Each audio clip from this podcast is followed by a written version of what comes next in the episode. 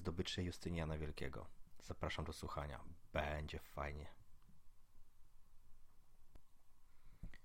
Gdy w 527 roku Justynian zasiadł na tronie, w Bizancjum istniało pięć dużych armii. Były to armie polowe określane jako comitatenses, a każdą z nich dowodził magister militium. Takich armii było trzy. Armia Wschodu, zabezpieczająca obszar Armenii, Mezopotamii i Egiptu oraz armia Tracji i Ilirii. Pozostałe dwie armie to tak zwane comitatenses praesentales, dosłownie w obecności cesarza, stacjonujące w północno-zachodniej Azji Mniejszej i Tracji dla obrony Konstantynopola. W skład Armii Wschodniej Rzymskiej wchodziły też mniejsze regionalne formacje rozmieszczone wzdłuż granicy.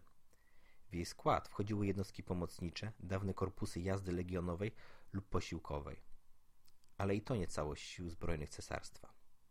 Na wschodzie wykorzystywano do walk liczne plemiona arabskie, którym płacono najczęściej w naturze, to jest w odzieży, żywności, czasami też cesarską tytulaturą. Ponadto cesarze dysponowali jednostkami gwardii stacjonującymi w samym Konstantynopolu. Najważniejszą częścią tej gwardii byli tak zwani scholae palatinae w liczbie 3500 ciężkiej jazdy. Siły morskie cesarstwa były niewielkie. Składały się z floty stacjonującej w Rawennie i Konstantynopolu oraz kilku małych flotyli, flotylach na Dunaju.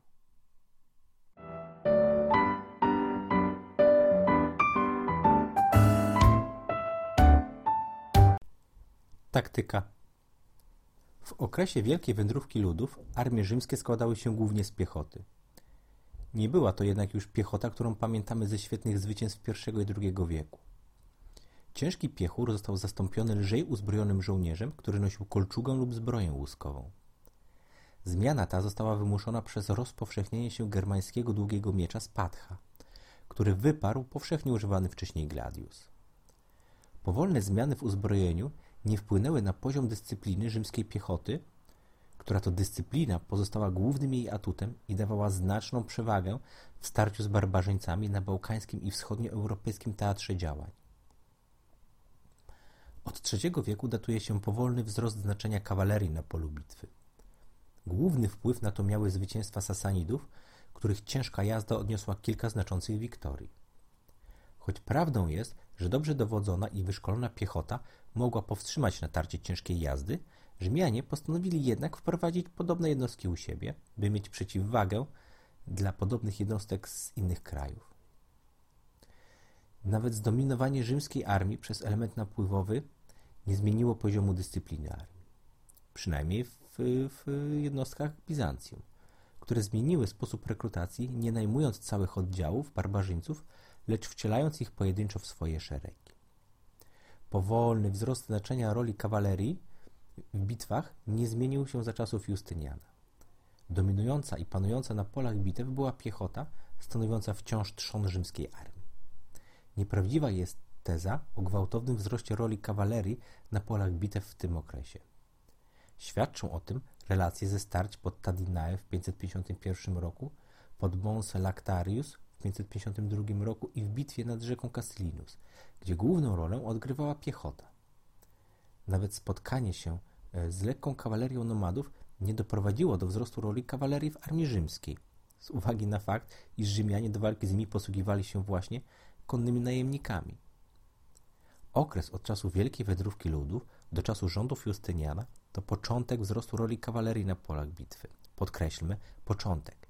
I w tym okresie nigdy nie odgrywała decydującej roli, choć była także wykorzystywana do wykonywania przełamujących uderzeń.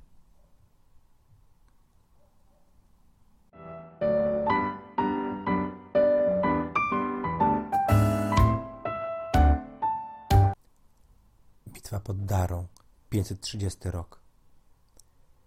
Dara, nazwane także Anastazjopolis, dzisiejszy Ogus w Turcji, była twierdzą zbudowaną w latach 505-507.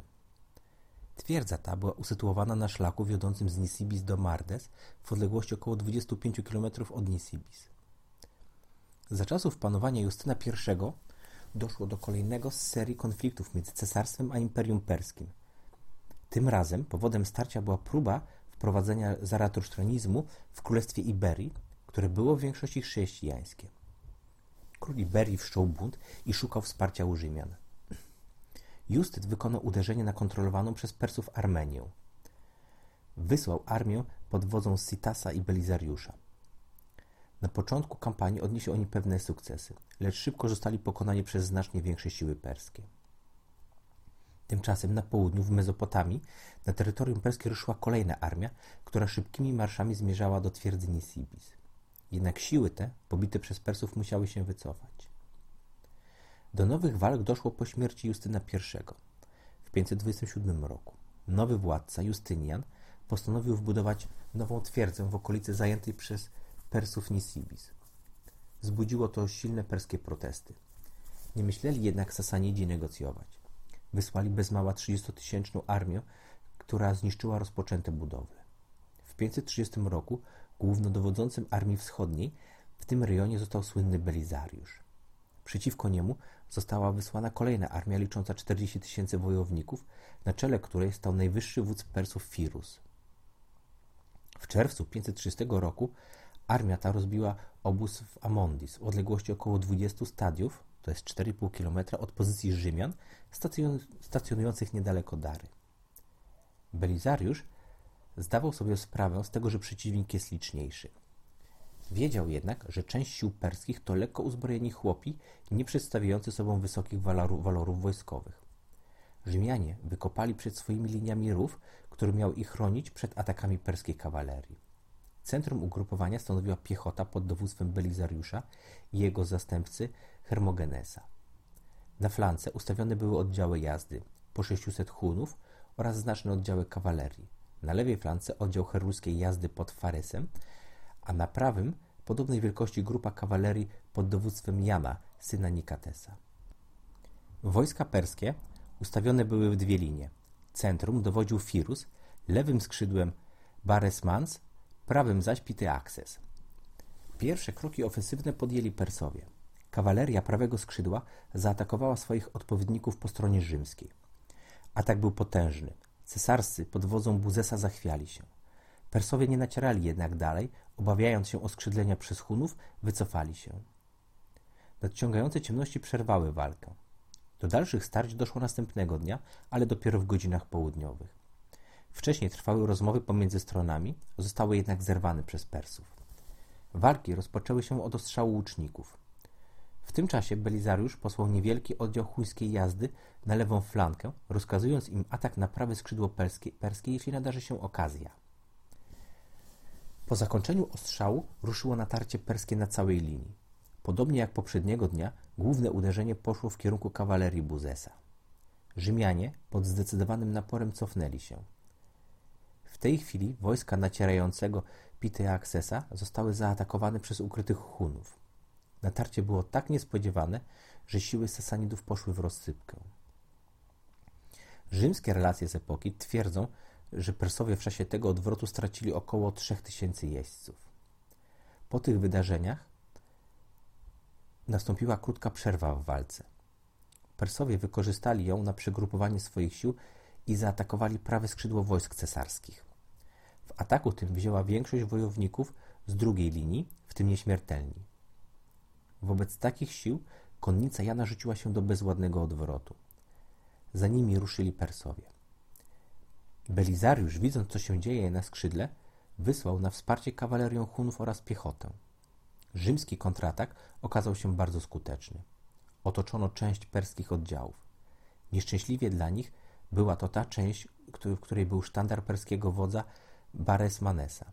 Gdy on upadł, reszta sił perskich, gnająca za, za Rzymianami, wpadła w panikę, usiłowali przebić się z powrotem do swoich sił głównych.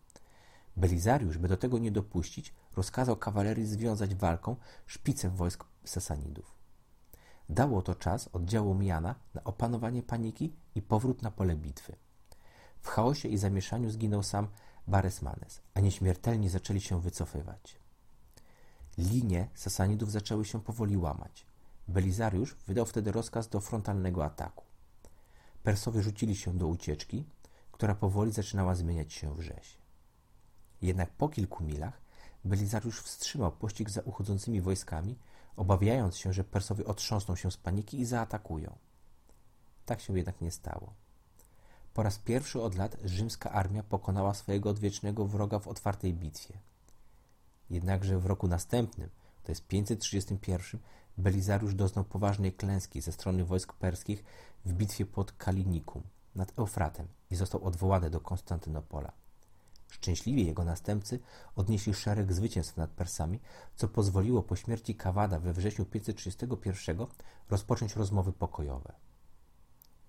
Następca Kawada, Chosroes I, zgodził się na negocjacje, które zakończyły się podpisaniem traktatu, na mocy którego strony zobowiązywały się wycofać z zajętych w czasie wojen ziem.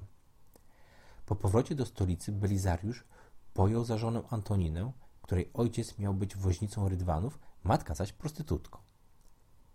Jednak i w stolicy Belizariusz nie zaznał spokoju. Na początku 532 roku doszło do zamieszek w mieście. Rozjuszony tłum obwołał cesarzem Hypacjusza, wnuka Anastazjusza, i zaatakował pałac cesarski.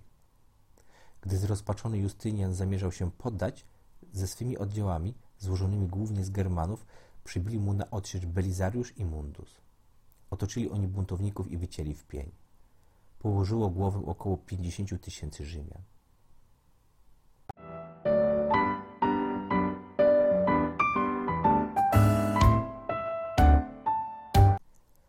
Upadek Królestwa Wandalów W czerwcu 533 roku z Konstantynopola wypłynęła potężna flota złożona z setki okrętów wojennych i 500 okrętów transportowych.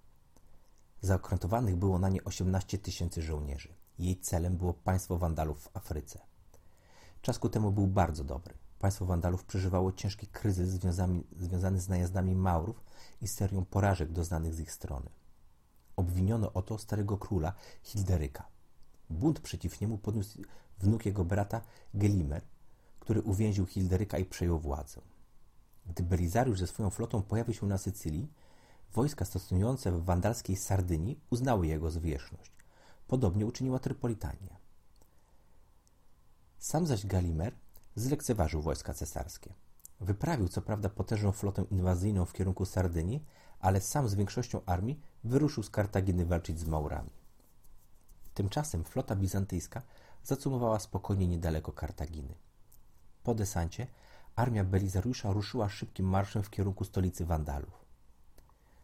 Stojący na czele obrony miasta brat Gelimera Amantas po zamordowaniu starego króla Hildaryka wyszedł z miasta i rozbił się obozem w odległości 10 mil od stolicy.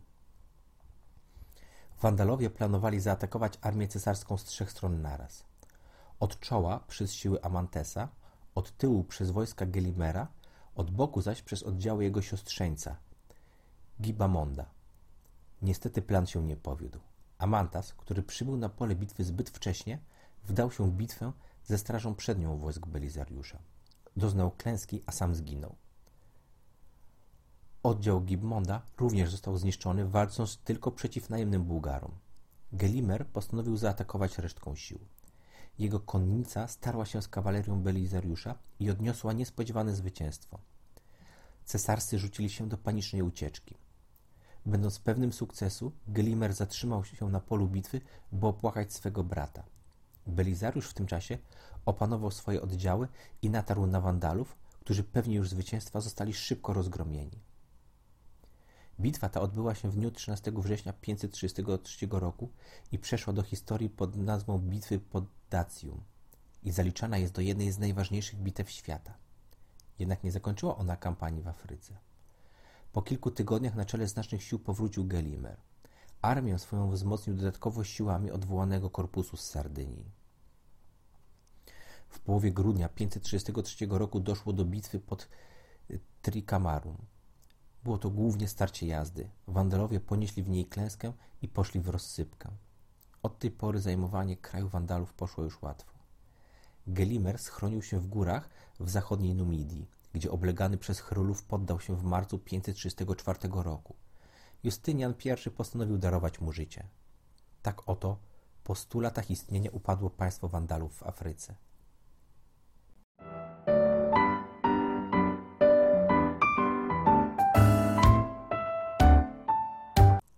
Kampania w Italii. W roku 526 zmarł Teodoryk, król państwa ostrogockiego. Władzę przejął po nim jego wnuk, Atalaryk, jednak faktyczną władzę sprawowała matka Atalaryk, Atalaryka, Amalsunta. Prowadziła ona prorzymską politykę. Musiało to wywołać sprzeciw ostrogockich możnych. Gdy w roku 534 zmarł Atalaryk, Amalsunta została zmuszona do poślubienia swojego kuzyna Teodahada, który zamordował ją rok później. Dla Justyniana był to doskonały pretekst do wojny.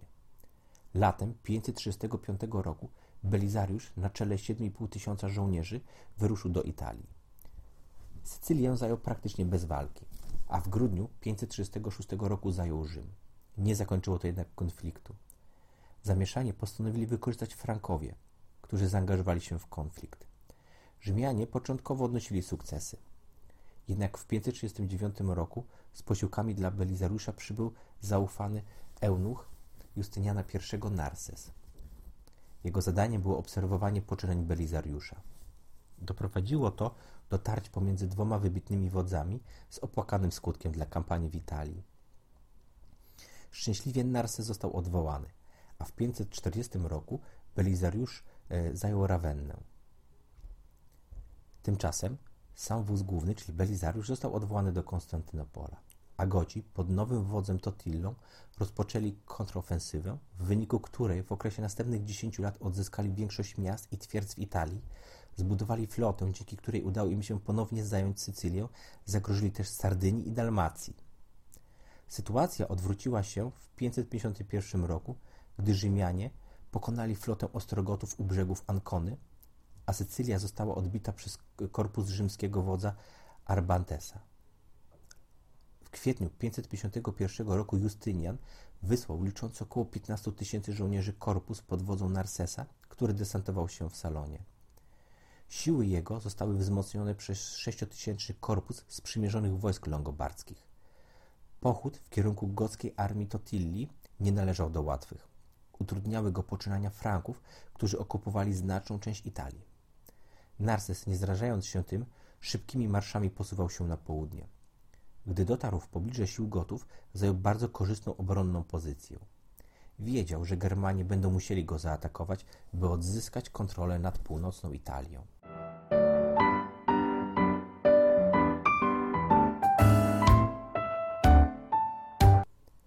Bitwa pod Tadinae 551-552 Narses zajął pozycję w dolinie małej rzeczki Bono na lekko wzniesionym terenie. W centrum swoich sił rozstawił spieszonych sojuszników, to jest longobardzkie, gepickie i cheruskie wojska, łącznie około 10 tysięcy żołnierzy. Na skrzydłach stanęła kawaleria. Prawym skrzydłem wojsk cesarskich dowodził Walerian, lewym zaś sam Narses. Przed kawalerią ustawiono korpusy łuczników. Rezerwę stanowiło 1500 jeźdźców, z których 500 miało stanowić wsparcie dla centrum, a pozostały 1000 miał działać flankująco. Gocka armia pod wodzą Totili stanęła obozem około 14 mil rzymskich od sił cesarskich. Rozpoczęto rozmowę. Ustalono, że do bitwy dojdzie za 8 dni. Narses zdawał sobie sprawę, że to podstęp, dlatego następnego dnia rozstawił swoje siły do boju. Nie pomylił się. Mniej liczna armia Germanów rozpoczęła o poranku atak. Jedyną drogą, którą można było obejść pozycję Rzymian, był wąski parów, który został obstawiony przez cesarski oddział w sile 50 żołnierzy. Była to wystarczająca liczba do zabezpieczenia go. Przez pół dnia wojska Totili usiłowały zdobyć tę pozycję jednak bez powodzenia. Germanie nie przeprowadzili generalnego szturmu. Oczekiwali na posiłki w postaci dwóch tysięcy kawalerii. Oddział ten przybył na pole bitwy w godzinach popołudniowych. Totilla wycofał się wtedy, licząc, że Rzymianie rzucą się do ataku lub stracą czujność. Narses wydał żołnierzom lekki posiłek i rozkazał im pozostać na pozycjach. Gdy Totilla wrócił na pole bitwy, Rzymianie byli gotowi do walki. Totilla jednak nie zdawał sobie z tego sprawy. Jako, że jego armia w większości składała się z kawalerii, pragnął rozstrzygnąć bitwę w jednym uderzeniu. Całą swoją jazdę skierował do potężnego uderzenia w centrum.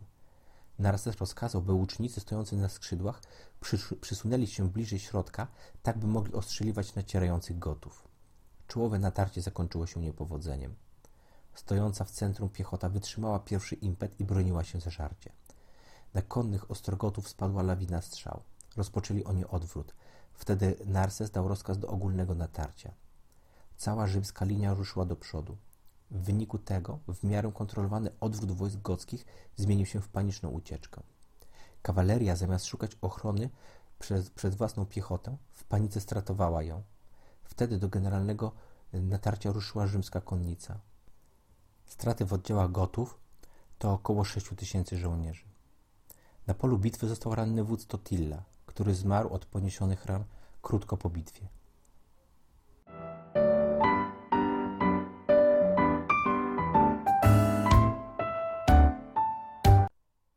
Bitwa nad rzeką Casilinus, 554 rok. Po śmierci Totillej władzę nad wojskami Ostrogotów przejął jego brat, Teja. Jednak i on poległ w kolejnych walkach z Narsesem. Gdy po raz kolejny wydawało się, że nic nie zagrozi władzy rzymskiej nad Italią, do Włoch w czerwcu 553 roku wkroczył liczący około 75 tysięcy żołnierzy oddział Franków. Wydaje się, że liczba ta jest zdecydowanie zawyżona. Dowództwo nad tymi wojskami powierzono dwóm alemańskim wodzom Leutarisowi i Butylinowi. Celem tej wyprawy było raczej zdobycie łupów niż wsparcie dla wojsk gockich. Niemniej znaczna część Gotów przyłączyła się do armii Franków w nadziei na pomstę.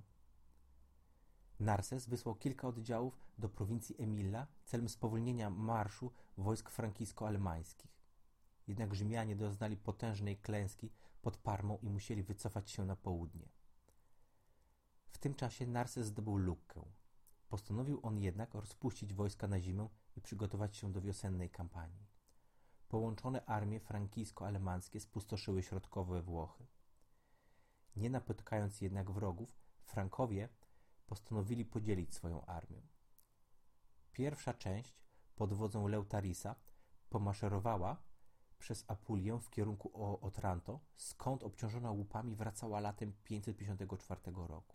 Siły te wpadły w zasadzkę zastawioną przez rzymskiego wodza zwanego Pisaurum. Odzyskano łupy. Armia Leutarisa padła ofiarą epidemii.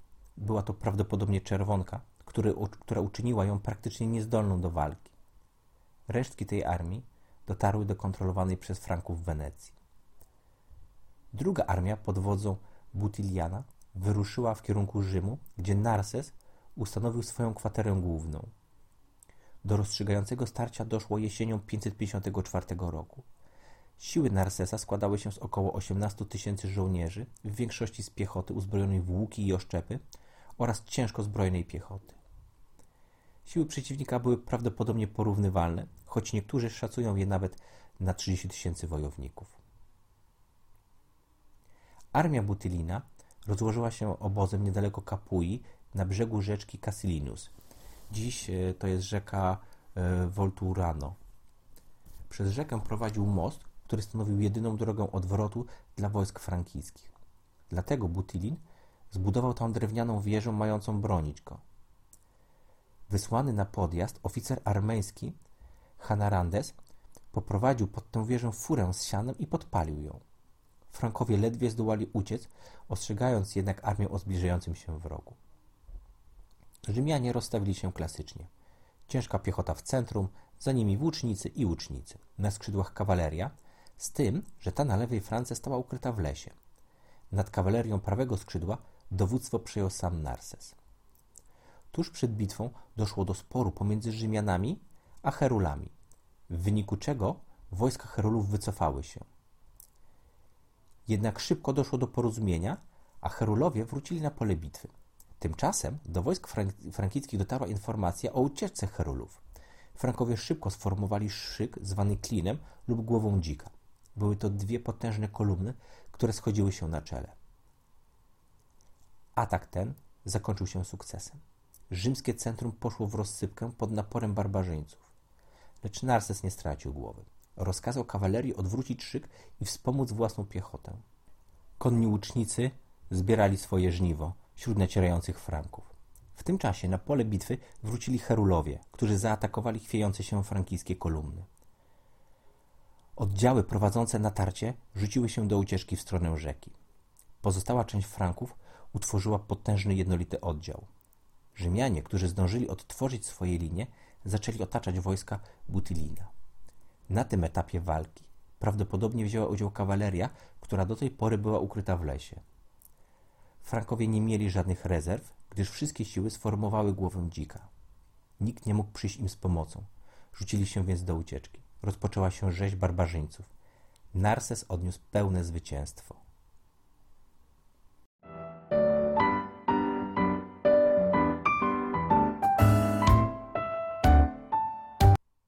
Epilog. Ceną zwycięstw na zachodzie był ustępstwa na wschodzie. W 540 roku król królów Chosraes Anushirwan I zerwał traktat pokojowy i zaatakował Syrię, zajął Antiochię. Na północy wojska perskie spustoszyły Armenię i Gruzję. Na południu, na wybrzeżu Morza Czarnego zajęli Luzykę. Justynian został zmuszony do zawarcia upokarzającego traktatu, na mocy którego zwiększono daninę płaconą Persom. Uzyskał jednak spokój na okres pięć lat. Potem termin był dwukrotnie przedłużany. Justynian zmarł w nocy z 14 na 15 listopada 565 roku, rządząc bez mała 37 lat. Na okres panowania przypada jeszcze jedna rzecz, o której musimy napomknąć, a która nawet za rządów y, Justyniana przeszła niezauważalnie. Otóż około 561 roku nad Dunajem pojawili się Awarowie. Przybyli oni z terenów Mandżurii i Mongolii, gdzie około roku 555 zostali pokonani przez swych poddanych Turków. Ale to już będzie całkowicie nowa opowieść.